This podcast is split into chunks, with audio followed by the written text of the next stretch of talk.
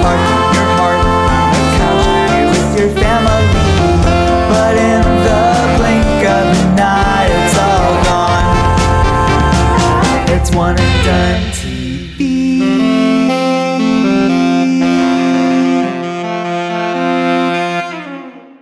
Hello and welcome to One and Done TV. I am one of your co-hosts, Ian Hamilton, And I am the second single one of your co hosts, John Poelking. And this is the podcast where we review television shows that were canceled in the middle of or after their first season, which ends up being their only season because they're one and done. Get it? Woo! They figured it out. Finally, after 10 episodes. After 10 episodes, we finally got it down. Even though there feels like it feels a little bit like we have a disconnect. There's some air in this right now. Oh, there is? Like between our conversation? Yeah, I just mean uh, I don't know. It's like we're running out of things to talk about. Yeah, I think we. Have we hit the wall? Have we. We've hit the wall. okay, there it is. This is we're gonna be one and done at ten episodes. Pack it in. No more 90 minute episodes. And uh, I think this will be our first two minuter. And uh, what do you? we'll uh, we'll pack it in. We'll try We'll try again next week. Hey, you know what? We gave it a go. Uh, I'm proud of us, though. You know. you know what? I'm gonna rebrand and uh, do it by myself. Mm. So that way it's a true one and done because then you're just one. And th- I think it's a little sadder because then it's just a little bit more self reflective, a little bit more introspective. Do you really want to dive into yourself a little bit more? Do It's you? gonna be a 24 hour stream, Oh, just radio stream, and I'm gonna one every day. I'm just gonna watch a new show, simulcast me watching a new show. Uh, you can listen to me, you know, eating chips and stuff while I do it, and it's gonna be a big hit. don't worry, bud. You'll be you'll be Joe Rogan before you know it, just like full on. And, and we'll we'll be I'll be number one with the voyeuristic crowd. Oh yeah, you you really want the creeps. I The- want the creeps. I know you want the creeps. We all want the creeps. All money is money. Uh, speaking of the creeps, John, what are we watching today? We are watching the Weird Al show. Yes, something that neither one of us knew existed until about a couple weeks ago, which is insane. and We'll talk about that in a sec. Uh, but before we get into that, hey bud, what you watching? Um, I'm watching season three of The Boys. Okay, Um, I haven't gotten into it yet. It's it's crazy. It's The Boys. It's Those boys, oh so many people just exploding and their guts go everywhere. Yeah, and it's I I mean I I love the boys. I'm a big fan. You wouldn't realize that it would be so much more than a superhero show if you didn't watch it. hmm Um, but it really is a scathing review of everything that is America right now. uh, but it does it in a pretty impactful way, I think yeah. and also a very jarring way. You're not gonna you're not gonna forget it. Yeah, the second they brought in superhero Nazis into season two, I was just like, "This is a lot of show," and I am all on board. No, I Uh, love I, I love the I first two seasons. s- somebody explode every episode, oh, that's fun. Pretty much, or Do they somebody's explode like, onto people at, at least? You know, just like make a whole mess of it. Um, I don't think we can say that on this PG show. I didn't even think about that. You said it. I said it. It's ingrained in me. I can't. I can't not say it. It's a, it's a part of me. Sorry. John, what are what are you watching? Let's move on from that. Well, speaking of gross stuff, I've been watching.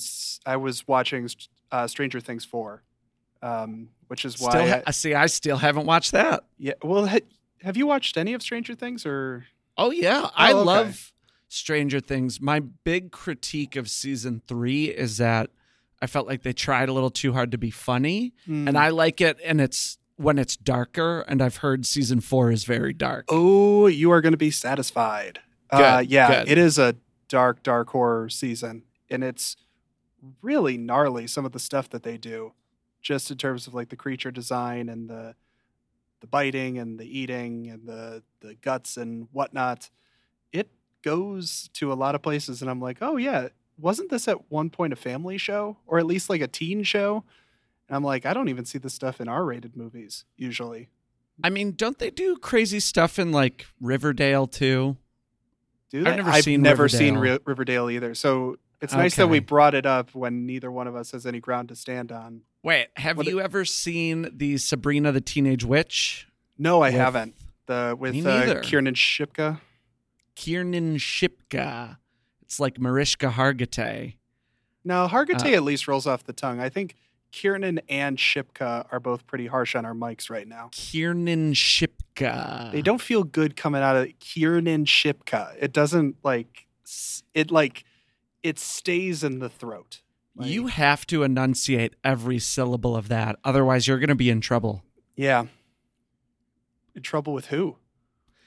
Uh, uh Matthew Weiner is going to come after you. He does have my address somehow. It may have been because I put a return address on some death threats. You know, we. Oh, okay. ugh. I thought you were about to brag about being one of the early adopters of Netflix. No, because my dad was took up that mantle. I was just a, a patsy. It was amazing though. DVDs just came in the mail. Mm-hmm. And uh, we had it. them. It was a great time. I actually re-signed up for Netflix in college, like DVD Netflix, Right. because uh, there was some stuff that wasn't streaming on Netflix that they had on the DVDs, and I was like, I want the DVDs. Oh yeah, And- that was um that was like a regular thing that they their DVD collection was massive, but they only streamed certain things. Yeah. And now they just have everything. And here we are talking about something that's on Peacock. That's right. There was one other point I want to make. Wait, about Stranger Things. I think the monsters have gotten better every year. Oh yeah.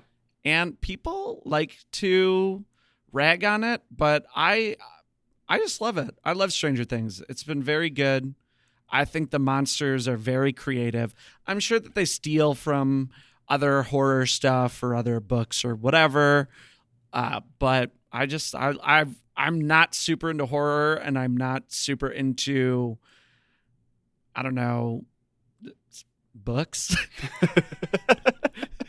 so it's all pretty original to me. That's my point. It's you are just a big old susceptible dummy that'll just uh, let anything soak over you. I do Oh, agree. yeah, I'm a I, pleb. I do agree though that the monster and you'll like this season too because it's very sort of in addition to some really great gruesome CGI, the sort of big bad of season 4 is very much a good like practical effect monster as oh well. yes, I love practical effects monsters. Yeah, great combo. It's uh, it works Mhm. out really well. I'm really excited because they're releasing the last two episodes, which is going to run at like four total hours, I think, uh, in a couple weeks. So Oh my gosh. yeah, probably after this episode airs. Have they But been releasing it one week at a time? No, they released the first seven, and then each one of those is basically a movie. Like the lat the the seventh episode of Stranger Things four is like clocks in at like an hour forty. Wow. Yeah, it's an investment, which is why I've been putting off watching The Boys because I wanted to get through that. And then- Ugh, this is a, and what do I watch first though, John? Barry because I want to rewatch all of Barry before I watch season 3 or Mhm. do I watch Stranger Things season 4? you watch Stranger Things season four because I feel like there's going to be things that happen in these last two episodes that are going to be spoiled for you super duper quick. And yeah, so you're right. I'm already getting kind of spoilers just Yeah. from, from like memes or whatever, where I'm like, Ugh, I don't want to know any of this. the Wonkavator So- of spoilers, you know, sli- sideways and slantways and upways and downways. any other ways you can think of? Yeah. hmm Yeah. Well, speaking of uh, the greatest showman, Willy Wonka, Ian, I think that it's showtime. Five, four, three, two, one, showtime! In 1997, they gave Weird Al Yankovic the keys to the Pee Wee's Playhouse. Unfortunately, it didn't have the same sort of cultural impact that our friend Paul Reubens did, as this one was one and done. So, Ian, Weird Al show. We we should, I think, walk the listeners through just how big of how fundamental Weird Al is to us. Yes. Uh, I distinctly remember in our neighbor's house, my neighbor's house, the Vasquezes, Mhm. seeing the Saga Begins music video and like the three of us and then Mr. Vasquez, we were all just rolling on the floor, dying laughing. We thought it was so funny. And I that was my first intro into Weird Al. We immediately bought Running with Scissors as an album. And that was the first concert I went to, I think, uh, Running with Scissors, which I would have been, we would have been what, in kindergarten or maybe first grade? So it was 1999 was Running with Scissors. So we were seven. So I'd Oh, say okay. so we were in like class together at this point.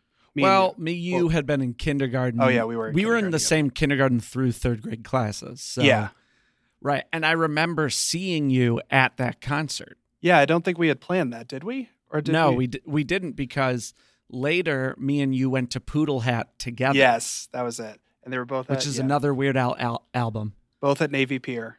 Yeah, Right. and ever since then, Weird Al has just been everything. Like I can't think of a time that Weird Al has not been in our lives or that we have not referenced Weird Al I mean, we're we're huge UHF fans. Mhm. Um, I've been to I think ten concerts in my life, other than the ones I worked as a stagehand. But Total? seriously, really? I I really like. I don't go to live shows. I'm I get claustrophobic. I don't love hot, sweaty crowds. It's really not my jam. I have to really want to go.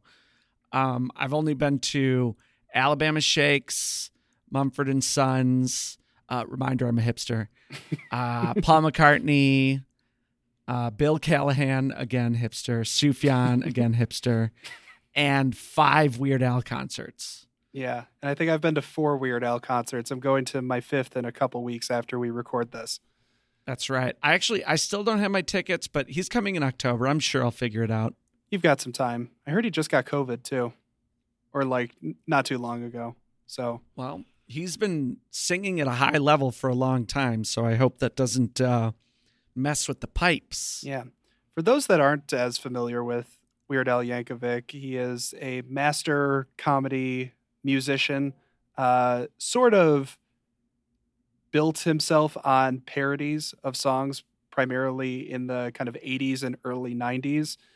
But I think for both of us, right, his originals have been the most influential to us. Yeah, I mean, my favorite song will always be Frank's 2000 inch TV, and yours will always be That's Your Horoscope for today.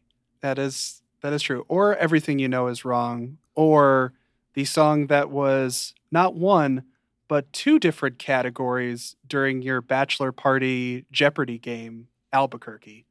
The 11 minute a- anthem. Yes. That is Yeah, not so much a song as it is just kind of a list of references.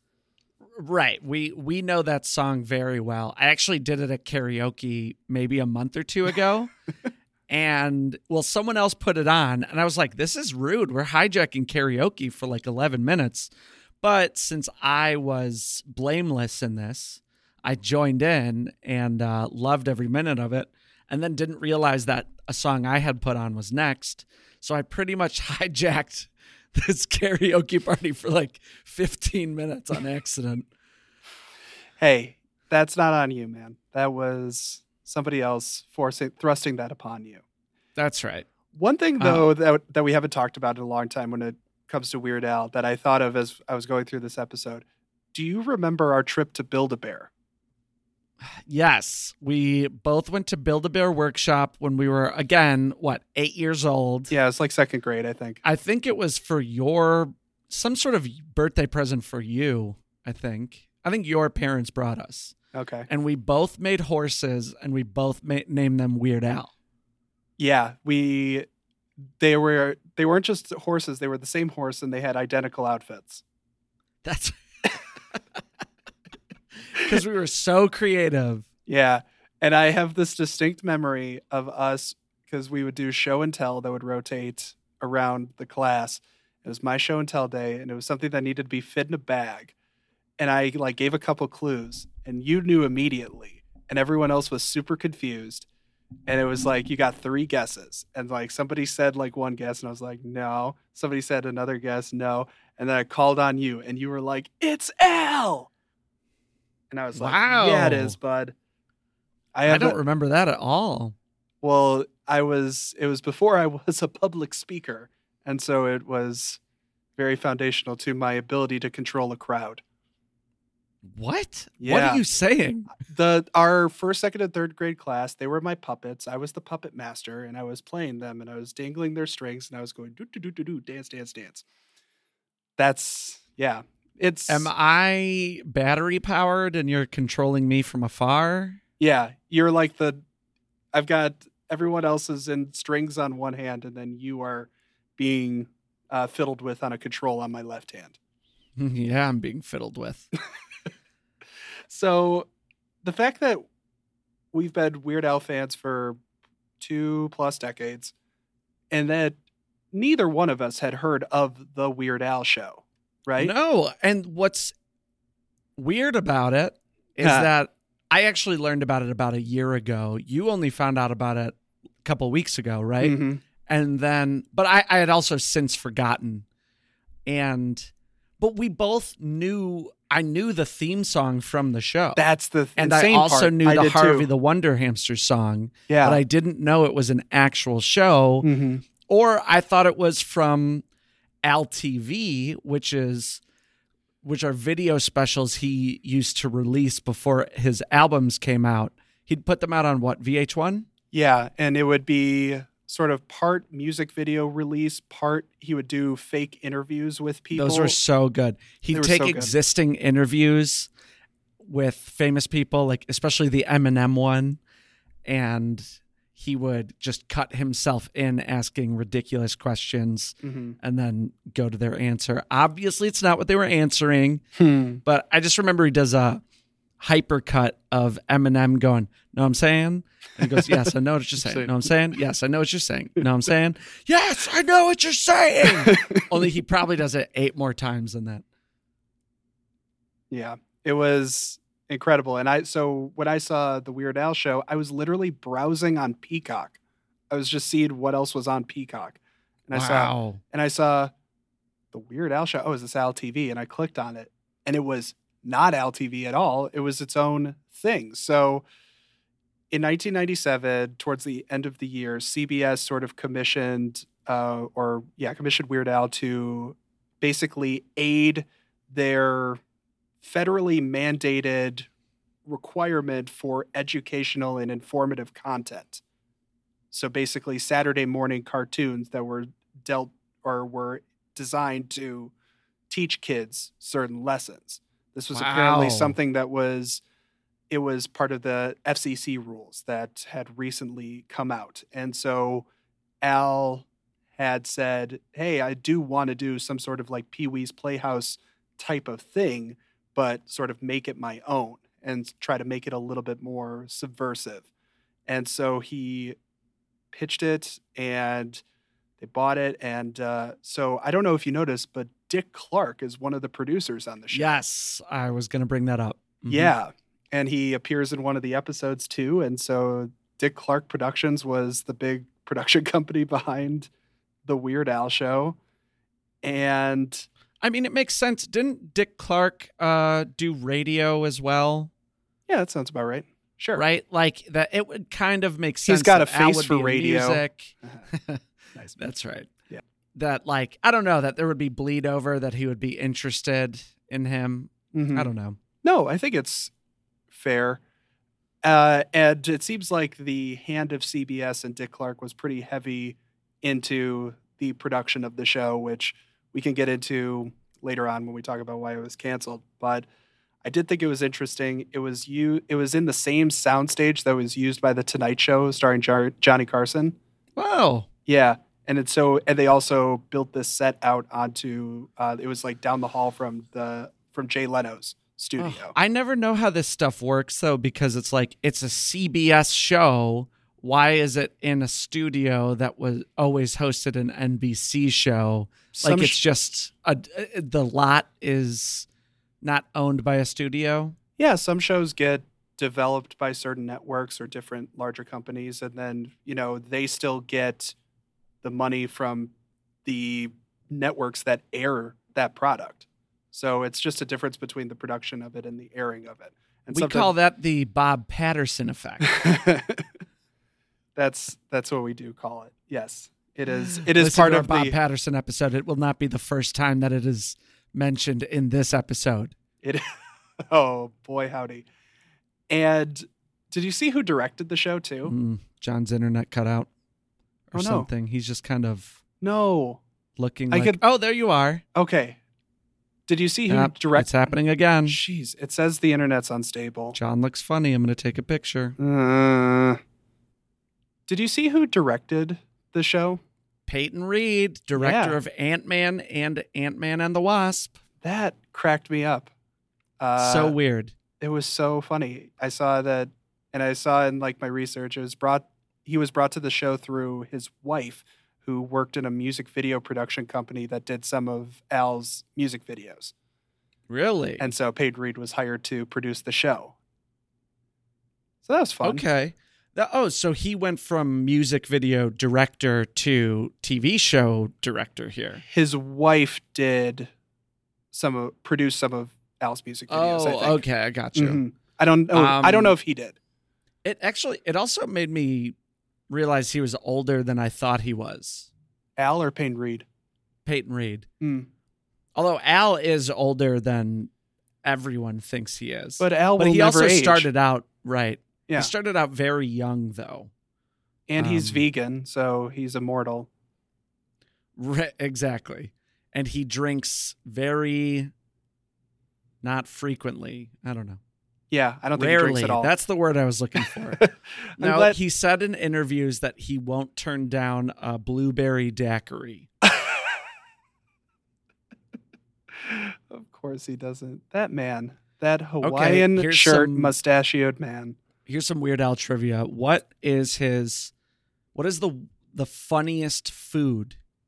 He thinks this is the funniest food. Oh, it's probably one of the foods that got brought up in the show a lot. Um, Uh there was it actually was mentioned once.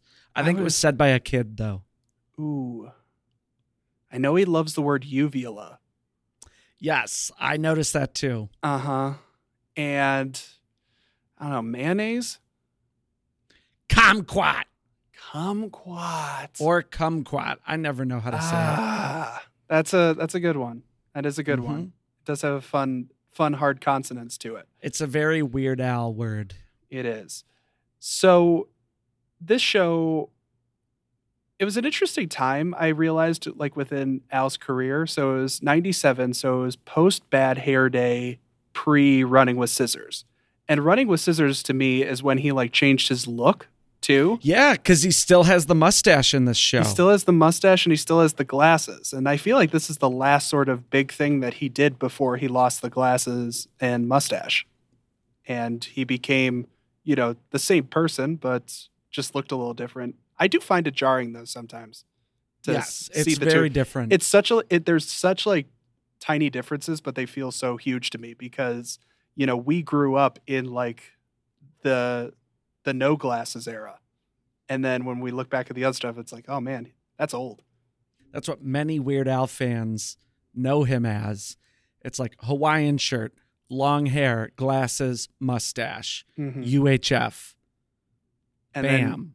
here we are on a set that I also saw was designed by I think the same people that did Pee Wee's Playhouse.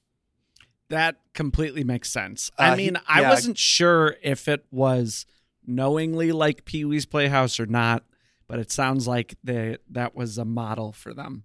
Yeah, it was a guy named Wayne White who was the production designer. And so he built he was production designer for Pee Wee's Playhouse. He constructed the Weird Al set. And the Weird Al show takes place in his house, which is deep, deep, deep, deep inside of a cave. Uh, he's got one elevator that his guests come in and out of. There's some fun furniture. He has his uh, chair that's made entirely of eyeballs. And he lives right.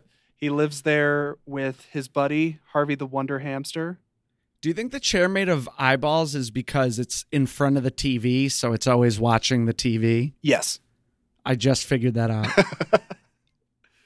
Uh, I'm glad that the show is still teaching you stuff after you watched all 13 episodes of it. and to describe the arc of the show would be impossible. I- think you gotta we gotta talk about the other characters really quick, right? Yeah, yeah. Let's talk about some of the other kind of characters that pop in and out. Uh, let's see. We've got the Hooded Avenger, which is his Mhm. superhero friend who lives next door. What are the Hooded Avenger's powers, though? Do you know? Uh, I don't know if we he ever had like he was just a generic superhero. I remember one time his power was he could put an ice cube in his mouth and with his tongue sculpt it into a tiny ice horse. Yes. And then he said the I don't remember what uh, type of horse it was, but it was a very funny name. The specifics are I right. think, It was very things- specific. That stand out. The one person who apparently does have a superpower, though, I guess we've got two. We've got his cousin Corky, um, hmm and who in the in that same episode is revealed to have super strength. Beyond that, though, like what was the purpose of Corky? Do you think? Um, boy, if you have a reveal here, I am all for it because No, I really don't. oh, they're teaching lessons to kids, so they needed someone who wasn't confident who finds their confidence. Yeah, And then they were like, "Oh, we like her as an actress and a character. Let's bring her back." hmm Yeah. That's it. I enjoyed her. But yes, we do have uh, the psychic, uh, Madame Judy, who Mhm. would always make predictions about things. You most of them would be wrong, but some of them would be right. And then she'd also drop into this voice where she's like, "Okay," which is kind of peewit. Let me let me back away from the mic and do that again. She'd do this voice that would kind of be like, "Yeah, okay." No, that's that's not a okay. That was pretty good. No, wrong. Yeah. But she'd talk kind of, "Ooh, I'm a psychic, and I'm talking like this, like a." Well, you know, they were all over the TV in the '90s. Uh, Miss Chloe was it Miss Chloe? Cleo, I Miss think. Cleo, yeah. right? you know, all these TV psychics. So she was very like this. And then she'd go, No, Al. and uh, she was funny. She did a really solid Roseanne Barr impression, too, at one she point. did. Yeah, she had And some a good really celebrity good impressions. uh, Barbra Streisand impression. hmm And then she had to do a third one. And I was like, Not as good, but still funny. Glad you tried. Glad Yeah. you tried. And then we also had Val Brentwood, Gal Spy, who was the only character that I kind of recognized. Uh, Paula uh, Jai Parker, who I recognized because she was in Hustle and Flow. Oh, see, I never saw Hustle and Flow. You didn't?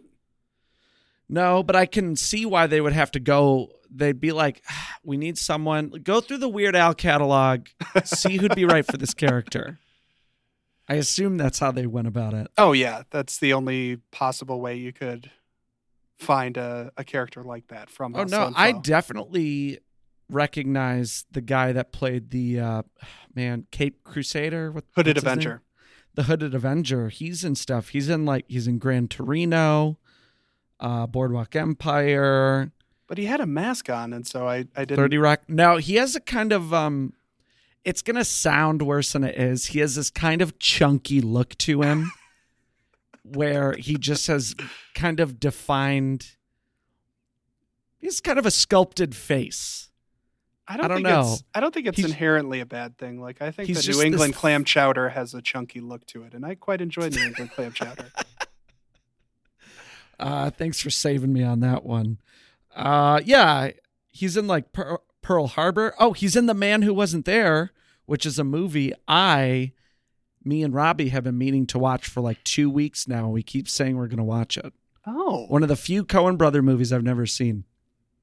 well, that is fun. I hope uh, you get to bring it up on one of our future episodes and give us your thoughts on it. You will never hear about it again. Then I guess it will be lost in the ether. But it could be one of the good uh, questions. Uh, whatever happened to Ian's thoughts on the man who wasn't there would be a good question to be asked by Bobby, the inquisitive boy, Who Nice. I think of my Good segue. thank you. I think of the drop-in characters. He was my favorite. Yeah, because he was so one note.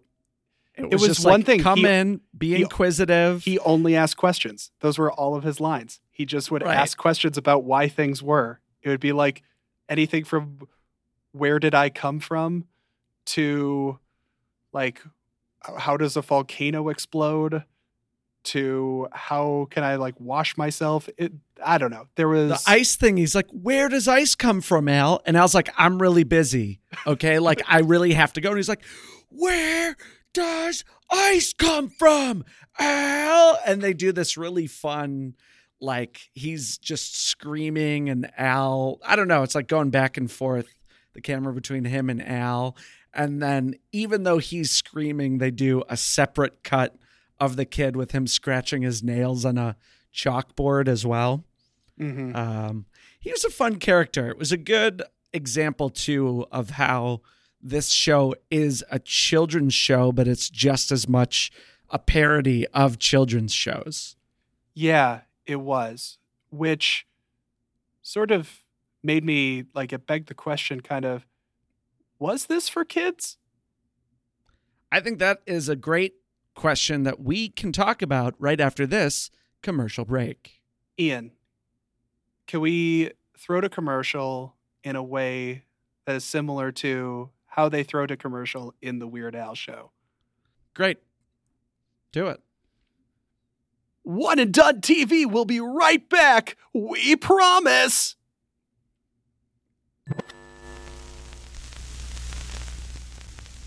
And now a word from our sponsors. Hi, this is Ian, and I'm trying to do this commercial as quickly as possible. Please review and rate us on Apple Podcast and Spotify. Follow us on Twitter, Instagram, and Hive Social at One and Done TV. Email us oneanddonepod at gmail.com with any suggestions or thoughts. If you haven't hit the skip forward 15 seconds button yet, I will be amazed. Okay, enjoy the show.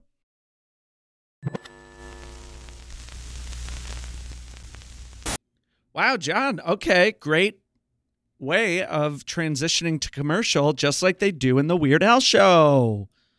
Although sometimes it's Billy West and sometimes it's just Weird Al screaming. It is. I tried to. It was one of those things I had to like stifle the scream. It's a. It was interesting. Billy West's voice and sense of humor goes really well with Al's sense of humor because they both like doing those kind of old school radio voices or like even the Flintstones or Mhm. just like generic old timey TV sort of stuff. Yeah. And uh, also, Billy West is like a good joking voice of authority. yes. And I was like, how much does this guy work in the 90s? I mean, he was Ren and Stimpy for a while. Well, he was Stimpy for a while, then he was Ren and Stimpy. You know, he's got Futurama. Well, that was a little bit later, but Yeah. uh, he was all he was Doug. He was the voice of Doug. Okay, he was uh, all over the place. Red M&M, you name it.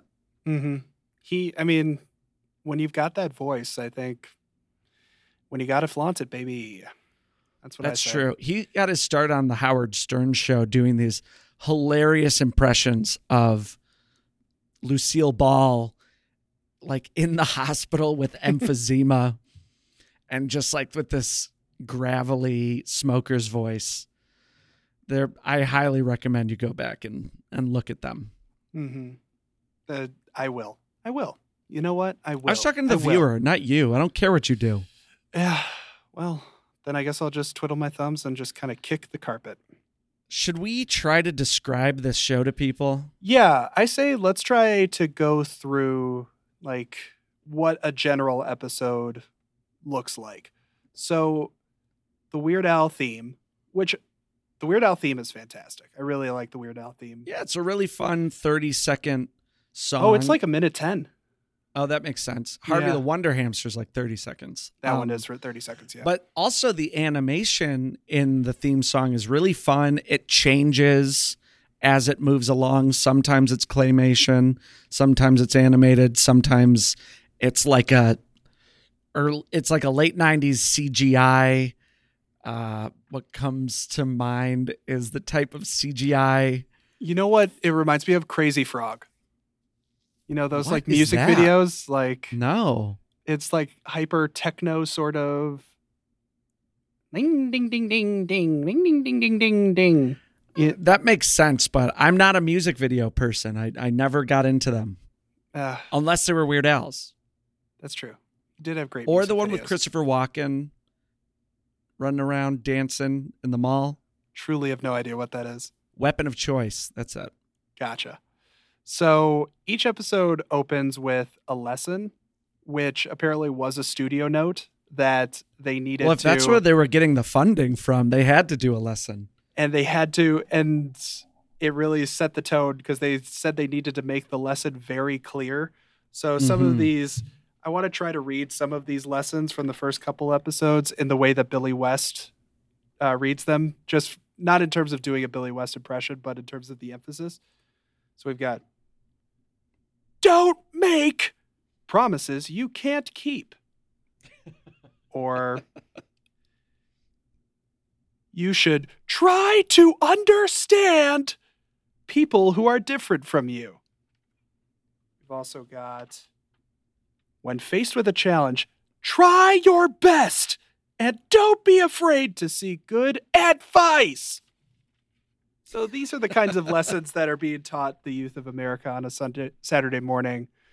And there's some sort of general thread that passes through like the um you know try to understand people who are different from you episode has a sort of through line of a group of miners who accidentally break through Al's wall and Al sort of shrugs them off as garbage, but they actually try to help him out throughout the show and they end up doing And like they're played by Michael McKean and the guy who plays Squiggy in Laverne and Shirley.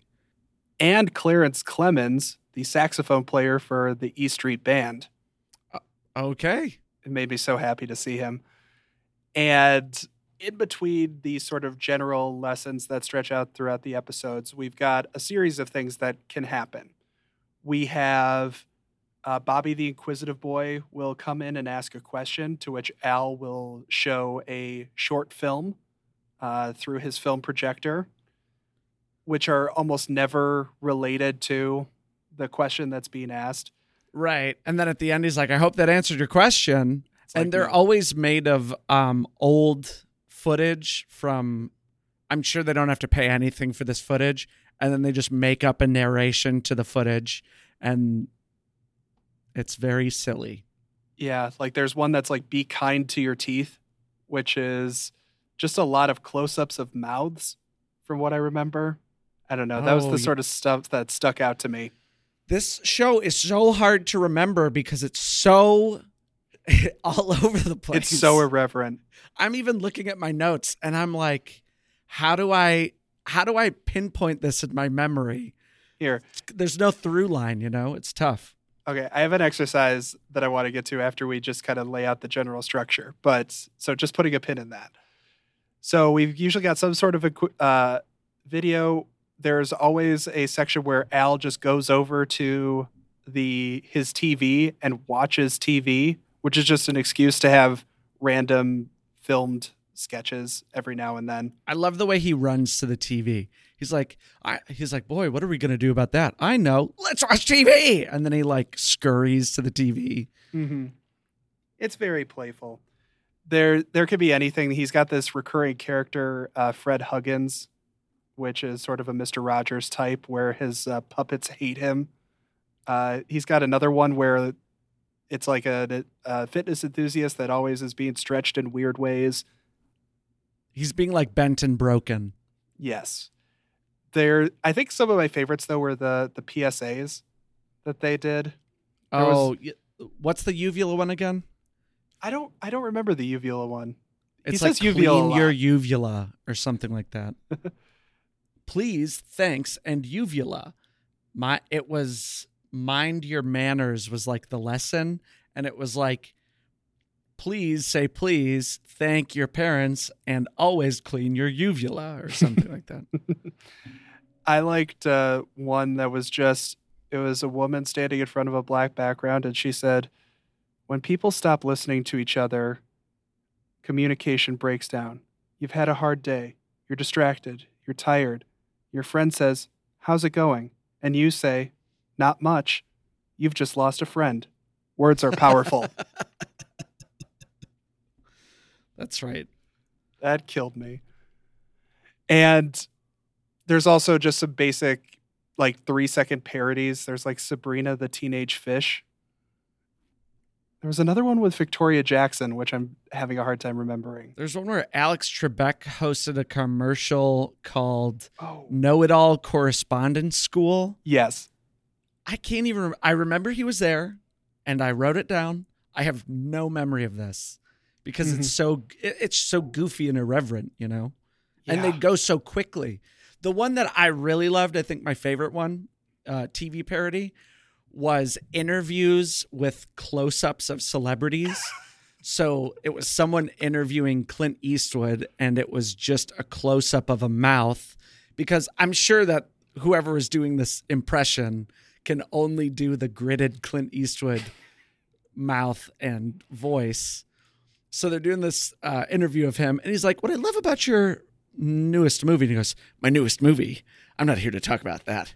I'm here to talk about my newest line of salad dressings." He's and like then he's like, Clint Eastwood Ranch, Clint Eastwood Blue Cheese, Clint Eastwood Thousand Island. "Yeah, honey mustard." And when we get away from the TV, there's usually also some sort of there can be a Harvey the Wonder Hamster stunt because Harvey is Al's best friend, who is also a stunt hamster. Should make that known. That's right. In the first episode, they put him in a little car, and then he Evel Knievel's a ramp, which I should look back at that. I remember wondering, like, I wonder uh, if there was any animal safety concern stuff in this. There must have been, but I didn't pay attention to it at the time. They, it's all like a stuffed hamster. No hamsters were harmed in the making of this show Oh, or right. Was- in the making of this podcast. Was Should it obviously a stuffed hamster? Yeah.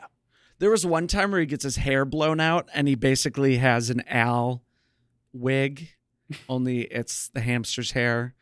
Um, one time he is, I can't even remember, was it something to do with the microwave where Harvey is blown up, where he, like, uh, enlarged, I mean, like, honey, we blew up ourselves uh, style, and he becomes the world's largest rodent. And then the Guinness Book of World Records comes by and they're doing all these Guinness records are like in Al's house. Yeah, like most And, uh, consistent free throws made is just a guy that's shooting hoops at a basketball hoop that's sticking out of a guy, another guy's backpack. Right. And then there was the world's longest game of Marco Polo being played and being timed by the record holder for having timed someone the longest. And then he'd close it out with a musical guest sometimes. Sometimes he sang. The first episode was Barenaked Ladies. The there was a Hanson episode. There were some Uh, bands that I'd never heard of. Um, no, I can't even. I wrote them down. Well, the first one it was Barenaked Ladies, and I was like, "Oh, is this a talk show format? Like, is this going to end with a musical group every episode?" And then it didn't every episode, but it did enough. yeah, there was Hanson and Barenaked Ladies were the only ones that I knew. There was also Immature and Radish, which sound made up. And honestly, if it was just a, a joke on me, I'd get it. But they did seem to have real songs. And the th- I think my favorite part about the Hanson uh, number was that it wasn't MMMBop.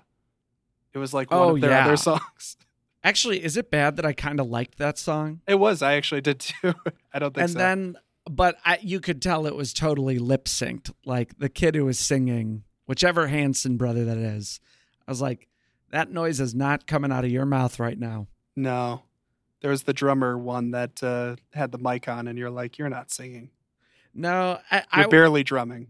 actually I'm surprised they didn't do more. They didn't have more fun with Yeah. these sets. I thought they would make do something irreverent with it, S- some weird camera angles, something. But it was just like filming somebody uh, playing just like any night on the Tonight Show or something. Mm-hmm. Yeah, it they was were like three or four camera angles. That's it. yeah, they were really trying, I feel like, at certain times to kind of ground it back in some sort of reality, which I just thought was like, I kind of get the note because Right, the like show people is a understand lot. this. People Yeah. get this aspect of it, so they'll feel more comfortable with it because it's more normal. Mm-hmm. But there is something to be said about a show that is just wholly strange and wild and kind of forgettable at times too. Like I, I gotta admit there was times where I found myself checking out and then checking back in and then I was like, oh, something completely different is happening right now. Right. I took a copious amount of notes so I could try to keep all the episodes straight. And I'm looking at my notes going, what is going on? I mean, Can I can I read like one episode's because that's the point, John. Do it. Yeah. Sorry, were you going to do the same thing? no, I mean, that's the point of this section of the, uh, the episode. I know. I just want to. I just want to like the the notes themselves that I wrote down as I was just trying to get everything down. Please. So we've got the lesson of the episode was a true friend is someone who helps you believe in yourself and achieve your goals. and then here's just what I wrote in the order in which they appeared.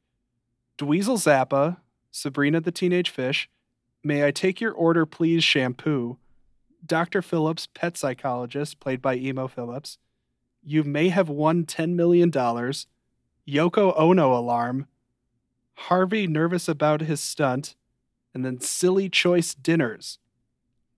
And, that, was, the one episode. episode. That was the episode. But then there were episodes there were, where there was more of a through line. Like the first episode is actually there were two episodes about bullying. Yeah. The first one was a guy comes in and is like, "Hey Al, you're going to be cool for these cool people." So Al keeps trying to impress him.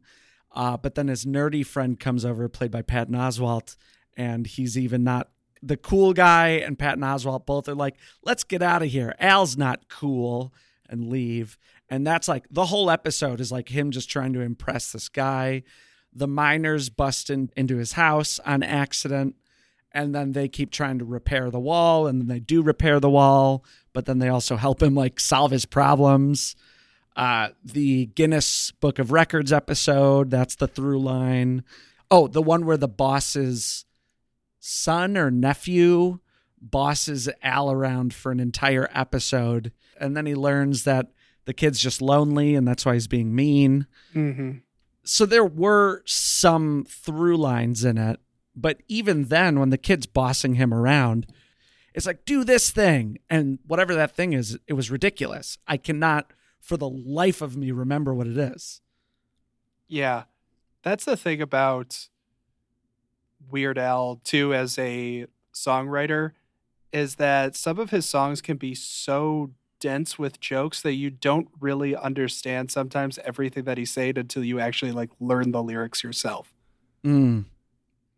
And sometimes it's because it's in a very fast tone. Maybe it's just because it is so weirdly specific at times. Like, uh, you know, I think about the beginning of uh, Everything You Know Is Wrong, which is, you know, I was driving down the freeway in the fast lane with a rabid Wolverine in my underwear when suddenly a guy behind me in the backseat popped right up and thrust his hand across my eyes. I guess they said Uncle Frank or Cousin Louie. Is it Bob or Joe or Walter? Could it be Bill or Jim? And then you just keep going like that at that pace, and you're like, I don't know. I can't process this as it's happening. But I've just heard the song so many times that it just makes me giggle every time. Uh, there was a lyric that we were analyzing the other day, actually, uh, me and a couple of our friends. And it was the parents pay the mohel and he gets to keep the tip. And we were like, wow, that's a really funny line. And then we analyzed, we were looking at the lyrics for Fly, li- uh, Fly Like a Rabbi? for a Rabbi. yeah. Fly like a rabbi. No, it's Pretty Fly for, Fly a, for rabbi No, I got it. and we were all like, "Wow, this is such a great song." And then half the lyrics are great, and the other half are half are like kind of anti-Semitic, and we were like, yeah. oh, that's we're like this doesn't hold up uh, as well as we thought it did. If you really sit here and listen to it, uh, but that is Al is rarely a controversial figure. He's only there's a couple times where he's put in words that don't really hold up, but um, he's always been the tamest, trying to be inclusive, funny, goofy person. He likes to use a lot of just funny sounding words. Yeah. Um, but he also has a sick sense of humor. Like sometimes it gets Oh, a little violent. dark. You know what I mean? Yeah. dark and gross. And I think I think the one element of that that you were just talking about because I think that's a great point that does show up in this show is the amount of fat jokes. Yeah, because the superhero is Fat Man. Yeah, there's a running thing where there it's a cartoon series that pops up throughout the 13 episodes uh, where it's Fat Man, and there's anytime that uh, the animated Al character eats a like jelly donut, he turns into a superhero who's fat, and the entire joke is that he's fat and he eats a lot. That was where I checked out. well, certainly the in the first one, they subverted it where the he's Fat Man and he could have the it's like the city's flooded with chocolate or something like that. Mhm. And so you'd think Fat Man would eat all the chocolate, but actually he has this other solution to it. So they subvert it on the first one, and that made me be like, oh, okay. But then after that, every joke was just he was fat. Yeah. So they they they only uh yeah. it it is a kind of running theme through Al's like 80s stuff too. It's a lot of fat jokes. And I'm glad that he's kind of stepped away from that since the late 90s. But you well do also with Michael Jackson he doesn't perform uh Oh yeah, he doesn't perform fat I'm anymore. fat anymore. Yeah. Yeah. There's there's many reasons not to perform that song. We could debate them on high fidelity like in our high fidelity episode. or they could be a part of uh, the Dunzo Awards. We'll be right back with the Dunzo Awards. Don't you move. And now a word from our sponsors.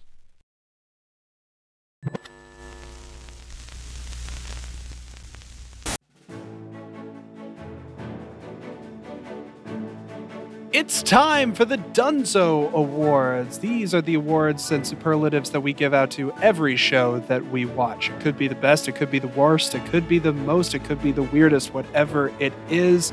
We have decided to single out elements of the Weird Al show and give them the awards that they are so very, very deserving of. Ian, would you like to give out your first of two Dunzo Awards for the Weird Al show? My first Dunzo award I like to call the Classic Al Award. oh, classical. I didn't even think about that. Anyway, uh he does one of my favorite moves of his, which if you've ever seen the music video living like a, living with a hernia, which most people have not, uh, he does a sort of James Brown character in Mhm. that, where he moves his feet a lot like James Brown. He does uh, that whole thing. But uh, how familiar with James Brown are you, John? Have I you ever, have you ever like really watched any anything he's done or like one of his concerts or something? you know I know the basic moves, and I saw Get On Up with uh, Chadwick Boseman. Oh, okay, nice. So you know the move where James Brown gets so exhausted on stage he loses all his energy and the person throws their coat on him. The first exposure I had to that was in the Living with a Hernia music video, but yes, Exactly. Yeah. And I mean, I love those moments. In, I love when James Brown does it, but I love when Weird Al makes fun of it and does it himself. Um, because first of all, you shouldn't do a James Brown impression without doing it, and second, and it's not an impression impression; it's just in the style of. Uh, and second of all, it's just Al makes this face. He like does this exhausted thing. Cause the whole point of the move is that James Brown is like exhausted. and then he just someone's got to cover him up with a coat and they're like you're done you're done and he starts to like crawl not crawl off stage but just like sulk off stage like oh i can't do it anymore i can't do it i don't have the energy anymore but then like the music gives him more energy and he like flings the coat off and comes back to life and uh, Al did that in the episode where he had a sidekick in the form of a band leader. And I just, I love that. I could watch it a million times. It's always funny to me. Yeah. It's it's such an interesting like thing because you watch it with sincerity, you're like, oh man, James Brown is really working, and then you watch Al do it, and you're like, nice. nice. And I think that's got to be like a music reference that is going to be lost to people going Oh, yeah. forward. yeah, Right. Like, I, and I'm wondering if it's I, it's funny on its own, but it is an extra layer of funny if you know what's going on. it is. Excellent, excellent call. Great. so, move. what is your first Dunzo Award, John? My first Dunzo award goes to Best Crossover Weird Al Edition. Okay. And that will be the inclusion of Al's mom Oh in yeah. the show.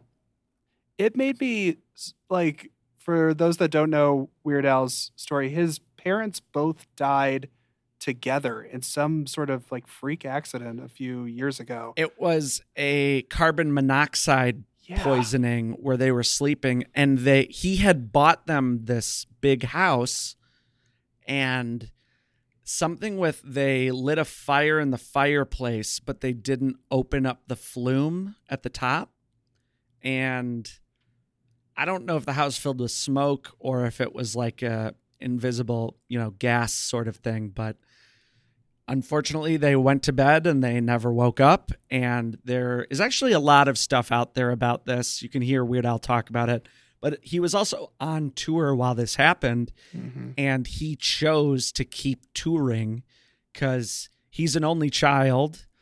And it was one of those things where he just he was kind of criticized for it at the time by some people. And he was just like what am i supposed to do? Like work work is fun work is a good distraction Yeah. I, I my whole life was just taken away from me i don't even know if he was married yet I think- Uh, I think he might have been. Yeah. he might have been but his i mean his daughter's pretty young so it- hmm you know he might have been newly married for all i know but Yeah. it was uh it was a tragic time in his life It was. And you see it though throughout, like, even before they died, the affection that he has for his parents and how supportive they were of him throughout his entire life.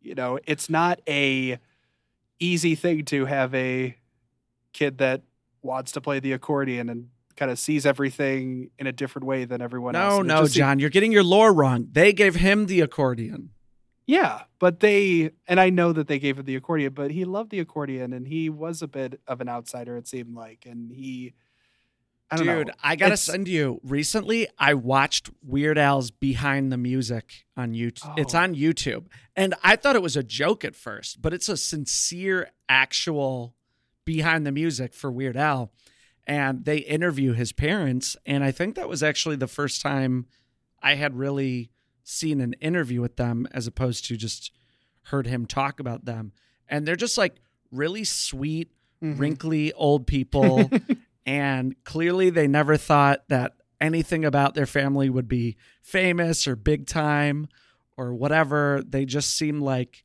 wholesome sweet quiet people Yeah. and that she's very nice and when he was talking about how his mother was going to come out i was wondering if it was going to be her or an actress playing some sort of exaggerated version I had uh, the exact same thought. And then when the fact the fact that they did actually have Mary Yankovic show up to and they don't show it obviously. They they cut to it and then they cut away and then they cut back to it, but her it's her banjo and balancing act. right right it just made me so happy to see her be like i'm so happy you brought all these people together and you're like oh mary You're like, you're like, this is extra sweet now that I know you died so tragically.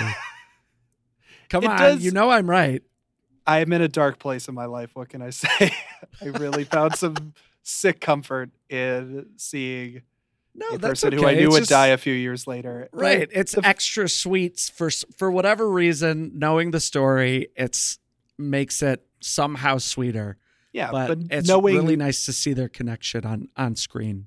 exactly because you you see you've seen how he talks about them, you've seen how they talk about him. I don't I don't think I've ever seen them like together, and it just made me really happy as a fan, as a huge fan of his and Mhm. hers. Uh, Ian, what is your second Dunzo? My second Dunzo is called the Most Forgettable Award.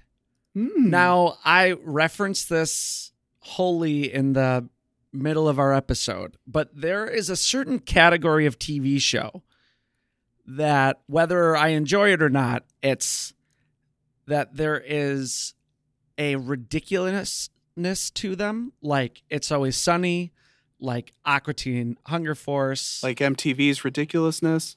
Uh no, I actually never got into that. Is that a Rob what do you Rob Dyrdek? Yes. Okay, that's what I thought. Um or Broad City is another one where they're just so crazy and rambunctious and all over the place and high octane that I will watch full episodes over and over again and retain almost zero of it. Like this show is just so densely it's it's very dense in its comedy. It's very irreverent. It's all over the place. I mean, one all the jokes are funny, but one joke does not necessarily lead to the next joke, does not No. necessarily lead to the next joke. I mean, they could be painting camels one minute and the next second, you know, Al is on a trampoline made of cardboard. I don't know.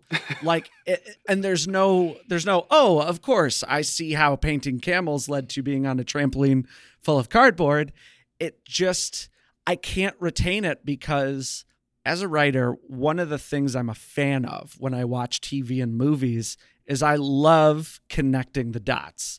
Mhm. I love seeing how they start one way, how something happens, the characters have to decide on what to do after that, and then uh, go through the second and the third act and just see how they sort of reveal the information that we need in a certain way in order for us to be both surprised and for us to be satisfied. Mm-hmm. Yeah. And I get when that. shows like this don't necessarily have that, you could argue that it kind of does, but it doesn't necessarily. I just can't remember it. And that isn't even, I'm not even saying it, it's, when I say forgettable, I'm not saying bad. I'm just saying I cannot remember it. Do you have any specific sketches without looking at your notes? Any that like really stood out to you or any specific bits that The one, okay, she's an actress that was in 24 and the Larry Sanders show, and I cannot remember her name. her name is Mary Lynn Rajskub. and she plays a weather girl who is up against a green screen that has the United States and the weather on it, and she accidentally pokes a stick through Ohio, and she's like, "Oh my god, I just destroyed Ohio!" And then she accidentally rips the rest of the East Coast of the map, and she's like, "My parents live there. What have I done?" And then she falls through the whole uh, green screen, and it was just a really silly, quick moment that was awesome to me. I loved that. Yeah. I think in terms of like quick stuff like that, for me, it was do you remember the got milk thing? Oh, I, I wrote that down. It was okay. Wait, wait, wait. I do. It was. Shh, shh, shh. I'm holding uh, my finger up to your lips. I've got the, it. on the I- computer. I remembered it. Why, No, what I are just, you I, asking me to hold for? I'm asking you to hold because I also enjoyed that moment, and this is a connection between the both of us that we remembered. Got a six foot heavy duty extension cord with a two prong adapter. What? That's not what you were talking about. no. oh my god! No, it's a different got milk thing. All right, you tell me. I know I know what you're thinking of though. I know what that dueling got milks. No, I was thinking I was thinking of the other got milk thing where it's like the guy who is it's a guy sitting at his kitchen table and he pours milk into his cereal and they say over the speaker, got milk? And he goes, Yeah. Yeah, right here. I got it. And then Oh like oh somebody else comes in, somebody else comes in and they're like, got milk? And they're like reaches over to the one that the guy has, like, now I do. Yeah. Got milk. Sure you got milk? Yeah, we we've got milk. And then like six ninjas invade the kitchen and they just like pour out all the milk and they go in the fridge and they like destroy the entire fridge. And over the the the voiceover person's like how about now? How about now? You got milk now? You got milk now? What are you going to do about it? You're going to cry over your spilled milk? Well you can't because you don't have any. It's just uh it, it tickled me. So good. Mine was that it's a joke where there's a countdown and a rocket's about to take off, and this guy is like sweating. He's under a lot of pressure, and he realizes that this giant, heavy computer, I guess, needs to be plugged into a wall socket by the time the countdown hits zero.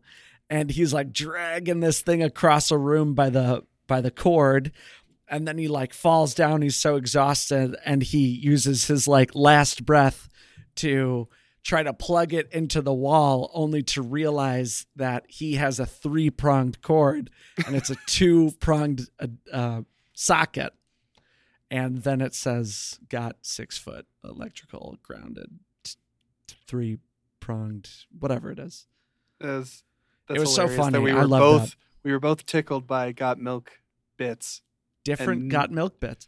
But you can see what I love about this show too is there is a bit of a time capsule of the 90s in it. It Speak- definitely I recognize so many things from my childhood. Speaking of, I would like to give my second Dunzo award. So my first one, of course, was best crossover Weird Al edition. Don't This tell will- me that this perfectly goes with what I just said. It goes with best crossover one and done TV edition. Ian, we need to talk about John Tesh. Of course. We need to talk about John Tesh. So for those that then we need li- to talk about Kevin, but first we'll talk about John Tesh. so for those that don't know or that didn't listen to our Bob Patterson episode starring Jason you will stop this one, go back and listen to it. Bob Patterson heavily featured a musician named John Tesh, who neither Ian nor I had heard of in any real way before seeing Bob Patterson. But they kept talking about John Tesh and how lovely John Tesh was and how amazing John Tesh was. And how And we- everyone knows John Tesh doesn't break a contract, and the women are swooning over John Tesh, and he's pretty much second build. I mean, they the say first his couple name episodes, yeah. more than they say the main character's name. It's John Tesh this, John Tesh that, and me and John were texting like, "Who is John Tesh?" And so I started watching the the show before Ian did. And I got to the second episode. And I said, Ian, have you gotten to the second episode of the Weird Al show? He said, No, I haven't started watching it yet. I said, Text me when you do. You'll know exactly what I'm talking about. He was like, Okay. So I had his wife film him watching it. Maybe I'll put it up in stories. And John Tesh is the primary narrative driver of the second episode, where Al says that he's best buddies with John Tesh, but John Tesh requires an $82,000 appearance fee. So the And so whole he- episode, he's trying to raise eighty-two thousand dollars to get John Tesh because he's lied to his superhero friends and said he knows him. So to cover up his lie, he's like, "Oh man, where am I going to get eighty-two thousand dollars?" And so then he creates a series of infomercials to sell his own products. Of course, they're all garbage. I think he calls like a fork a three pronged, you know, eating apparatus and stuff like that. And so everyone wants a refund. And he tells everyone to come to the cave. And who, of course, comes to the cave to get demand a refund? But John Tesh. And so I would not have cared about that episode as much had we not had been primed to understand the phenomenon that apparently was John Tesh. He hosted Entertainment for Tonight for 10 years. He plays the piano and he puts on shows. That's John Tesh for you. And so that is my second Dunzo. last night I asked my mom if she knew who John Tesh was. And she was like, "Yeah, he's like the butt of all those jokes." And I was like, "W- "Wait, what are you talking about? Like what what is your understanding of John Tesh? What does John Tesh mean to you?"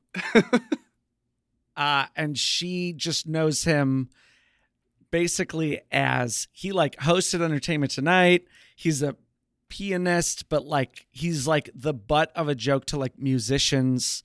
Basically, he's famous for these things, but he's nothing, is what she said. Like he's not quite a quite a he's not really an actor. He's not the best musician in the world. He's just this guy that's known and he's not the best at anything. And I was like, wow, mom, scathing review of John Tesh. She's like, that's just what I know him from. That's people would make jokes about John Oh Tesh. I don't know. Gene Hamilton, savage critic. Just She was just regurgitating what she heard. John you know? Tesh. I, I think we did some John Tesh, Tesh eviscerating in our Bob Patterson episode. We did, but that was before we knew John Tesh, and now we know John Tesh, and he's still fine. Have you listened to his live at Red Rocks yet, John? no, I still Because I did. listened. Also, I just learned that he does a lot of praise music now.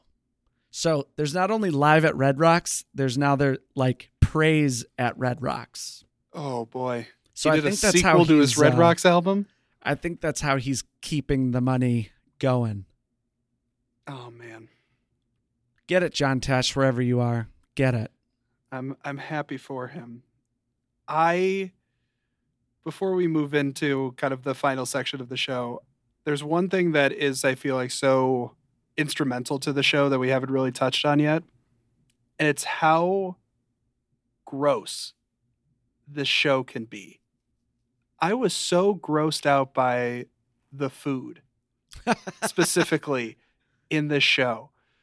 Yes, There are so I wrote many a couple of those down too. Can you can you read off a couple of Al's concoctions? So Al for a lot of his career, you know, some of his biggest songs are like Eat It and Lasagna. And I feel like that's sort of a lot of people's inroads to Weird Al is his sort of association My with- Bologna. yeah, with food parodies. And so I feel like he has this sort of innate desire to sort of skew towards that. But man, some of well, Ian, can you read off a couple of the things that he makes uh, in the show? he has a bake sale to try to raise money for John Tesh's appearance. He makes uh, goat cheese and arugula brownies, which he sells for five thousand dollars a piece, and fudge muffins with mustard filling for ten thousand dollars a piece. But then, uh, for some reason, he ups them to twenty. I can't remember why. He calls. Uh, he invents the fork and calls it an amazing four-time food stabber. That's it. I've got two more in addition to what you said as well. We have uh, tapioca stuffed potatoes. He loves to say tapioca. He does love to say tapioca. He also had uh, tuna punch, but he would throw on That's right. Like motor oil onto foods and sardines. He does love to say sardines This as well. frozen waffle and sardine nachos for a That's it. nutrition break. Yeah. There was just something so deeply upsetting seeing that stuff being made. And I know it wasn't real, and I know it was probably flavored and movie magic and whatnot, but I did not appreciate it. I don't know. He just loves to have fun with food, man. He does. Split pea soup is scalding Oh, hot split pea soup. Lots of split pea soup. Yeah, there, it's there are just even- certain Weird Al staples, and I didn't go to any of those for Classic Al. Classical, who knew? Because you didn't want to see me heave. I didn't know. Well, what do you hate? You hate cheese and you hate eggs, right? Yes, Sicko. I know. Although I'm mostly dairy free now, actually. So Ooh. yeah, I've barely had any cheese for two months. Congrats, grad. Well, I mean, really, it's just not. It's not great for the tum tum now. Yeah, the lead away. We're old, and yet we're still talking about Weird Al. So Because he'll it's never die, and he'll he'll always tap into the kid inside of us. well, I think it's time to throw to one more quick commercial break. One and Done TV will be back with the thrilling conclusion of the Weird Al Show episode. And now a word from our sponsors.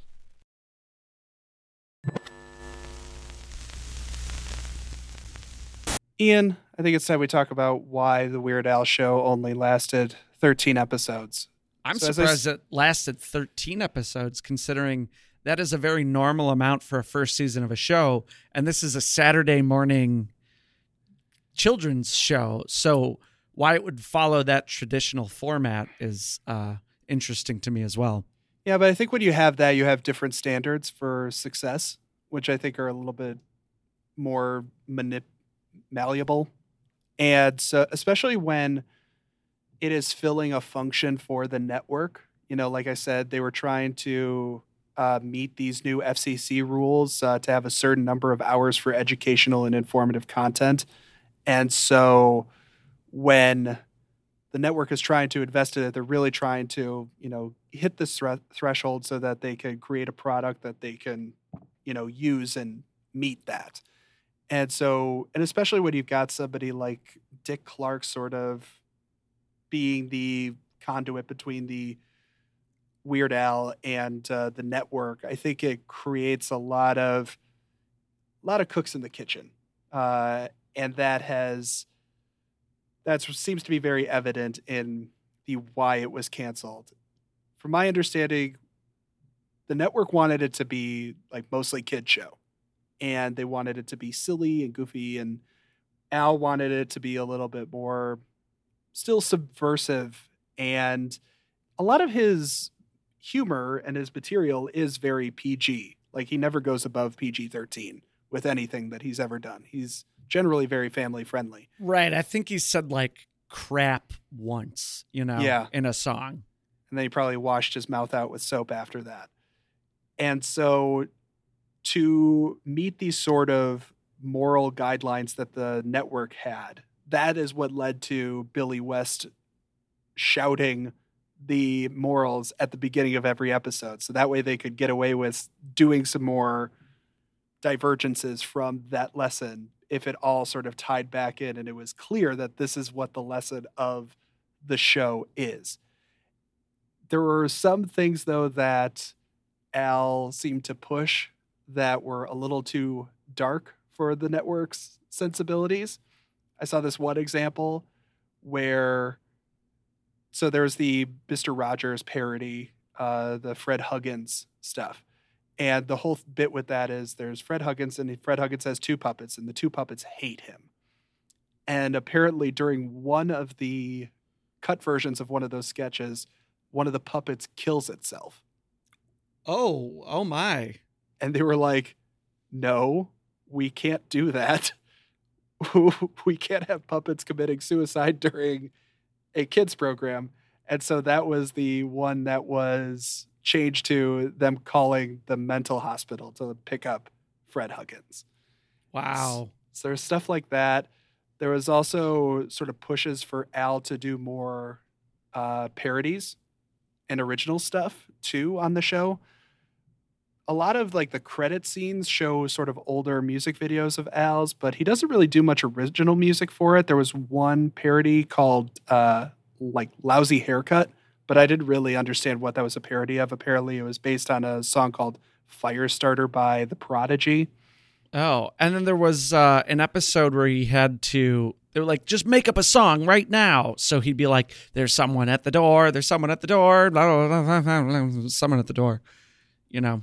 And I think that was sort of a jab at the network notes that they were getting because they were like, more songs, more songs, more songs. And they were like, we can't, we don't know how to do this. We want to do our own thing.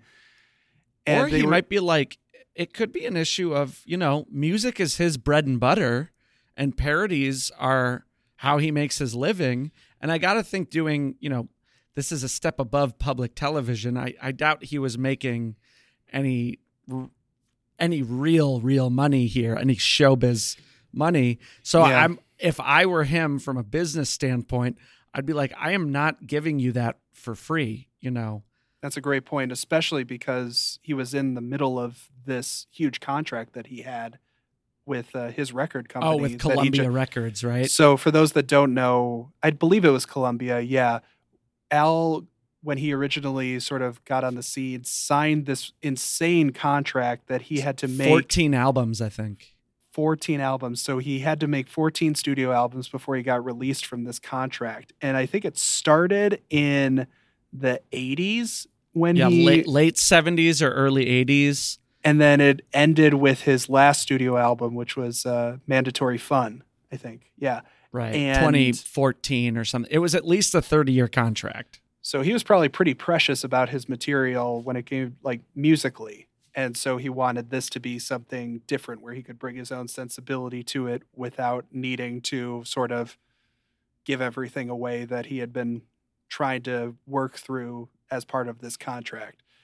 But they did it seems like the studio was the one that was pushing the musical guests and the celebrity appearances as well. So they would that's where like Hanson came in, that's where Barenaked Ladies uh came in. And one of my favorite bits uh that I saw was some of the guests that they got. So they were down the hall from the Tonight Show with Jay Leno where they shot. And so as celebrities showed up for that show, they would be filming the Weird Al show. And so sometimes the producers would go over into like the green rooms and ask the celebrities there and say, Hey, would you mind doing a quick bit on our thing while you're waiting backstage? And so apparently that's how like Drew Carey popped in. Wow. Yeah. And that is So- a true pop in. That's like a very quick scene. Yeah. And it's a scene where Al puts his head in like like a plastic surgery machine and then he pops out and it's Drew Carey and then he pops it back in and reverses it. Right. So after the one season, it seemed like it was a pretty mutual parting of ways. It seemed like a very stressful thing for Al and his team. And it was tough for the network to sort of keep them in check and try to Right. They were they were not thing that was getting what they thought they would out of it. Yeah. And so the Weird Al show is available on Peacock. It's also there is a DVD of all 13 episodes and I was reading I didn't listen to any of it, but apparently a lot of the DVD commentary is just them like complaining about CBS producing the show. Wow. So I'd listen to that. I would too. So it seemed to be a pretty yeah, a big endeavor. No wonder that me and you had never heard of this because it sounds like Al's like not very proud of it or like just doesn't care about this as No. one of his. There's no 25th anniversary of this, like, you know, like UHF or maybe we saw the 30th anniversary. I think it was 30th, yeah. We saw a Q&A with him anyway after the movie. I asked him a question, no big deal. It was fine. It's fine. I was two inches away from Wes Anderson. It's fine. Yeah. Um, no big deal. Weird Al, though this was 1997 when the show came out, and we didn't really get into Weird Al until like 99. I had this question as I was thinking of it, and I'm really curious to hear what you have to say. If you had watched this show, do when it aired, do you think it would have been like formative to you? In the way that mm, for example, like Running with Scissors is. Like, I don't know about you.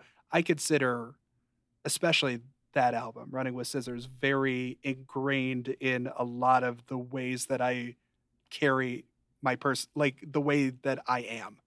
Yeah, yeah. It's a, a lot of our sense of humor has to do with our love of Weird Al, and I could, yeah, I could have seen it because even if I didn't know what was going on, or even if I didn't necessarily understand it, there's a lot of little quick jokes that are just so over the top that I can definitely picture myself uh, as a six, seven, eight year old sitting in front of the TV laughing with cereal in my mouth and milk falling down my chin.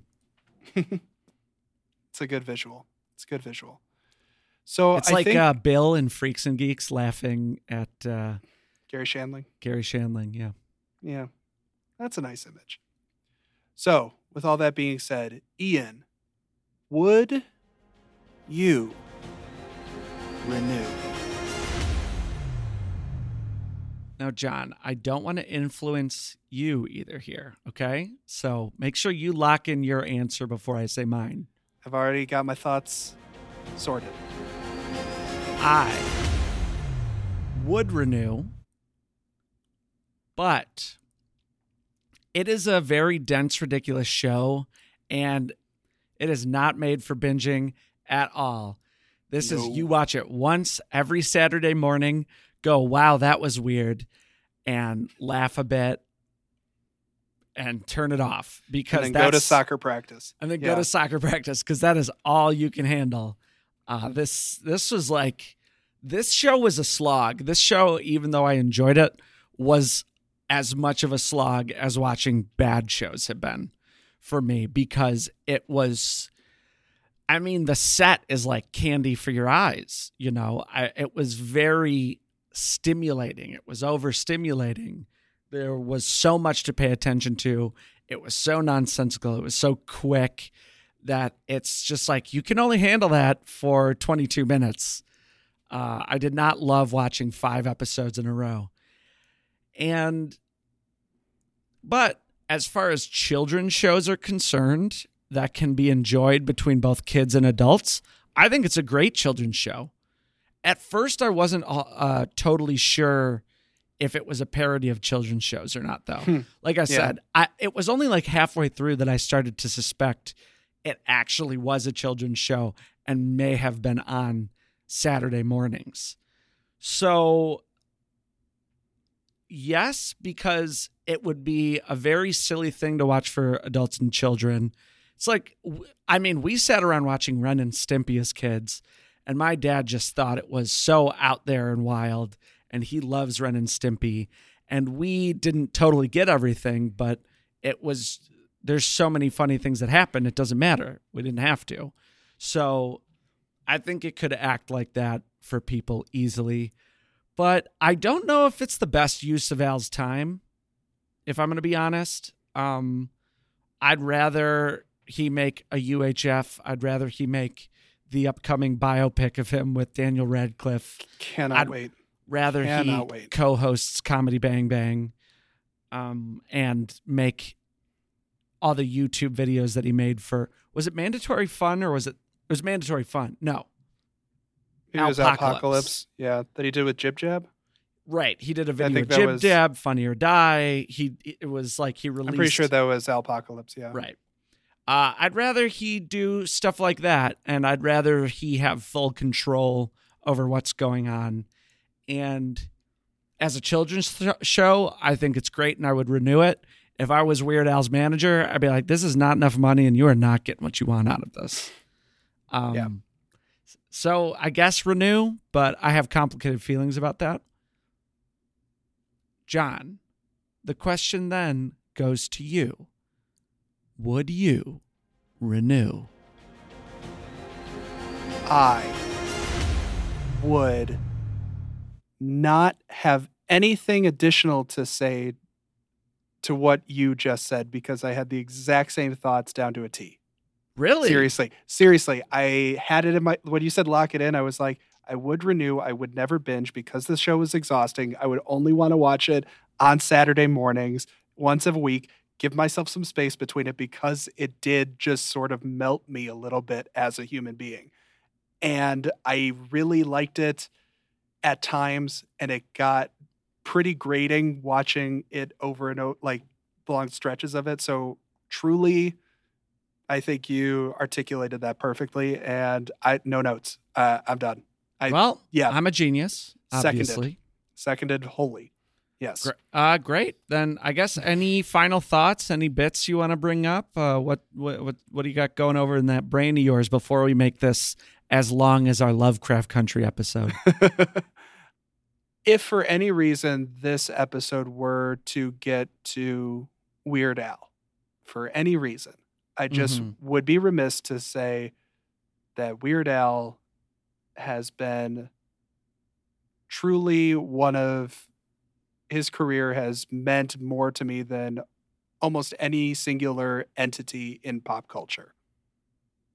And for that, I am so grateful for every little thing that he has done and every little thing that he will do. And yeah, even if he doesn't see this, it just needs to be said that the sincerity with which he approaches absurdity is so inspiring. And it just brings me endless joy. And it made me so happy to know that he had 13 22 minute episodes of extra stuff that I got to see him do.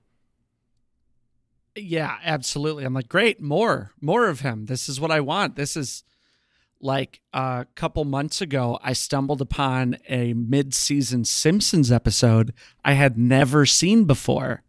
It was like a season seven episode that Yeah. had somehow passed me by all these years.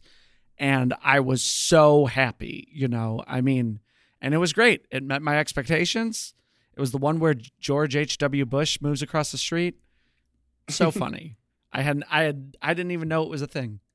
Yeah. Um, I don't know how it passed me by. I read an article about Weird Al. I think it it was in I don't know Rolling Stone. It was in a physical magazine, and it came out two summers ago. I think the summer of 2020, and the journalist talked about how they saw Al's mu- notes for how he writes lyrics, and he stores all these alternative lyrics.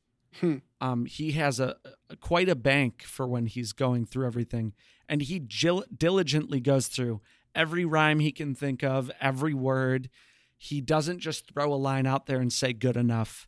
He tries to cater every single word to the song and and works incredibly hard to make every song the best that it can be, the silliest it can be. And I think the it seems effortless because he works so hard and I try to emulate that in my own work.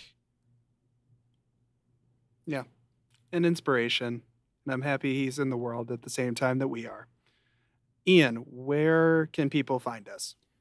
you can tweet at us or follow us on Instagram or I guess follow us on Twitter at one and done TV. You can email us at one and done pod at gmail.com. Do not email one and done at TV at gmail.com. We don't know who that is. That's not us. I think you should just stop putting that thought in people's heads. Of course, you can always Venmo me at Hamel Chin. I could use the money. I'm about to make this film short. It's going to be very expensive, and damn, could I use it? Uh, so just, I got my first Venmo the other day from somebody. Really? Yeah, Hey, I look was- at that. very impressed. At, I was I didn't know what it was for. I thought it was a mistake at first.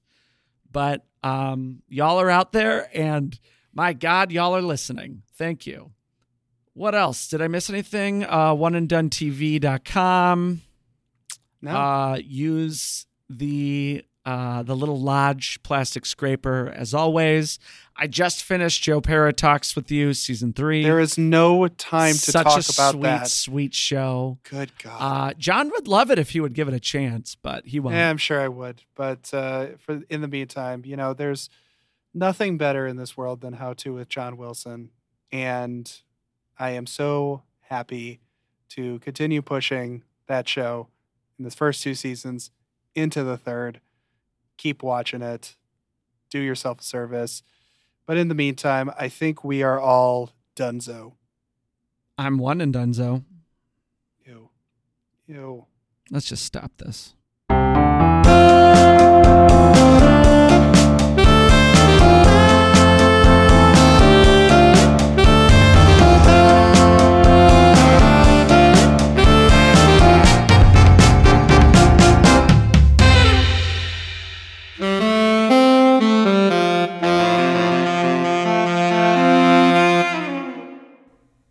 To you by Lack of Hustle Media.